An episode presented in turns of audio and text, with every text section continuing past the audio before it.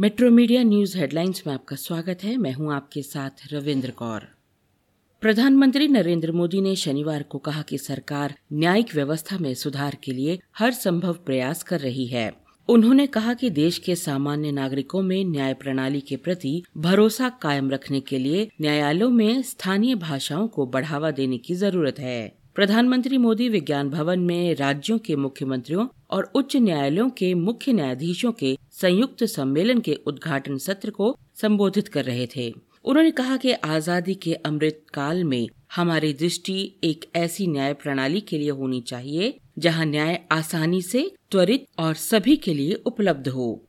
देश के मुख्य न्यायाधीश एन वी रमन्ना ने शनिवार को सरकारों को सबसे बड़ा वादी करार दिया जस्टिस रमन्ना ने कहा कि 50 प्रतिशत लंबित मामलों के लिए सरकारें ही जिम्मेदार हैं। उन्होंने कहा कि कार्यपालिका और विधायिका की विभिन्न शाखाओं के अपनी पूरी क्षमता के साथ काम नहीं करने के कारण लंबित मामलों का अंबार लगा हुआ है पटियाला हिंसा के मामले में पुलिस ने कार्रवाई शुरू कर दी है। मामले में मास्टरमाइंड सिख कट्टरपंथी बरजिंदर परवाना को भी पुलिस ने गिरफ़्तार कर लिया है। परवाना का क्रिमिनल बैकग्राउंड है और उसके खिलाफ पहले से ही चार केस दर्ज हैं।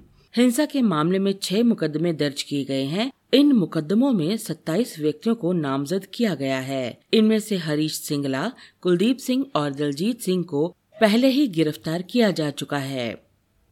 मुंबई की एक अदालत जेल में बंद निर्दलीय सांसद नवनीत राणा और उनके विधायक पति रवि राणा की जमानत याचिका पर 2 मई को फैसला कर सकती है। दंपति ने यहाँ महाराष्ट्र के मुख्यमंत्री उद्धव ठाकरे के निजी आवास के बाहर हनुमान चालीसा का पाठ करने की योजना बनाई थी, जिसके बाद मुंबई पुलिस ने उनके खिलाफ राजद्रोह और दुश्मनी को बढ़ावा देने से संबंधित प्रावधानों के तहत प्राथमिकी दर्ज की थी।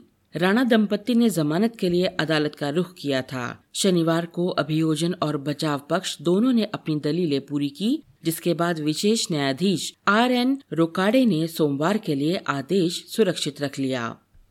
गुजरात को लेकर शनिवार को प्रधानमंत्री नरेंद्र मोदी के आवास पर एक बड़ी और महत्वपूर्ण बैठक हुई। प्रधानमंत्री के आधिकारिक आवास सात लोक कल्याण मार्ग पर लगभग दो घंटे तक चली इस बड़ी बैठक में गृह मंत्री अमित शाह, गुजरात के मुख्यमंत्री भूपेंद्र पटेल के अलावा गुजरात सरकार के मंत्री और पार्टी के दिग्गज नेता मौजूद रहे। बताया जा रहा है कि इस बैठक में गुजरात के कानून मंत्री राजेंद्र त्रिवेदी और राज्य के मुख्य सचिव कैलाश नाथन भी मौजूद थे। हालाँकि इस बैठक को लेकर आधिकारिक तौर पर कुछ नहीं कहा गया है।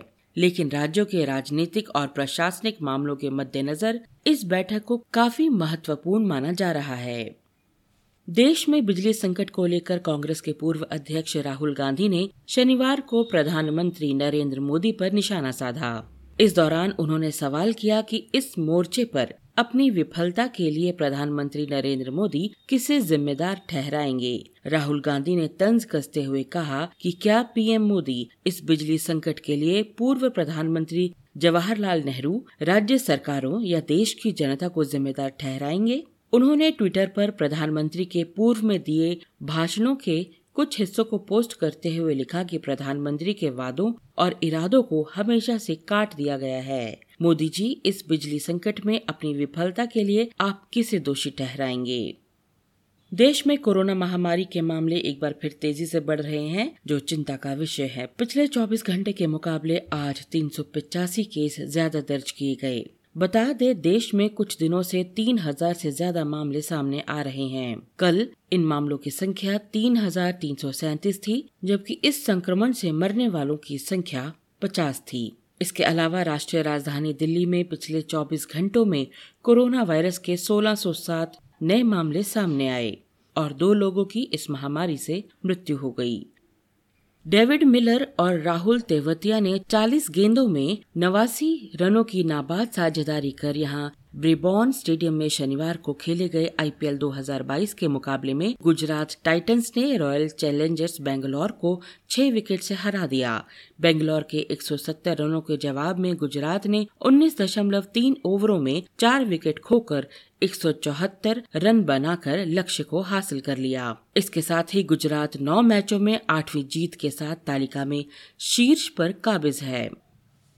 रूस के विदेश मंत्री सरगोई लावरोव ने शनिवार को दावा किया कि युद्ध शुरू होने के पहले दिन से लेकर अब तक रूस ने युद्धग्रस्त क्षेत्रों से करीब 10 लाख यूक्रेनी नागरिकों को निकालकर सुरक्षित स्थानों पर पहुँचाया है। इसमें कई विदेशी नागरिक भी शामिल हैं। लावरोव ने कहा कि हमने युद्धग्रस्त क्षेत्र से 300 से अधिक चीनी नागरिकों को भी निकाला है। हालाँकि वो इस संबंध में कोई सबूत नहीं दे सके। लावरोव की ये टिप्पणी ऐसे सामने आई, जब यूक्रेन ने मॉस्को पर यूक्रेन के लोगों को ज़बरदस्ती देश से बाहर भेजने का आरोप लगाया। लावरोव ने कहा कि शांति स्थापित करने के लिए यूक्रेन और रूस के बीच लगातार बातचीत की जा रही है, लेकिन इसमें कोई प्रगति नहीं दिख रही। उन्होंने वार्ता को बाधित करने के लिए कीव शासन के पश्चिमी समर्थकों की आक्रामक बयानबाजी और भड़काऊ कार्रवाई को जिम्मेदार ठहराया। इन खबरों को विस्तार से पढ़ने के लिए आप लॉगिन कर सकते हैं www.metromedia.live.com पर। धन्यवाद।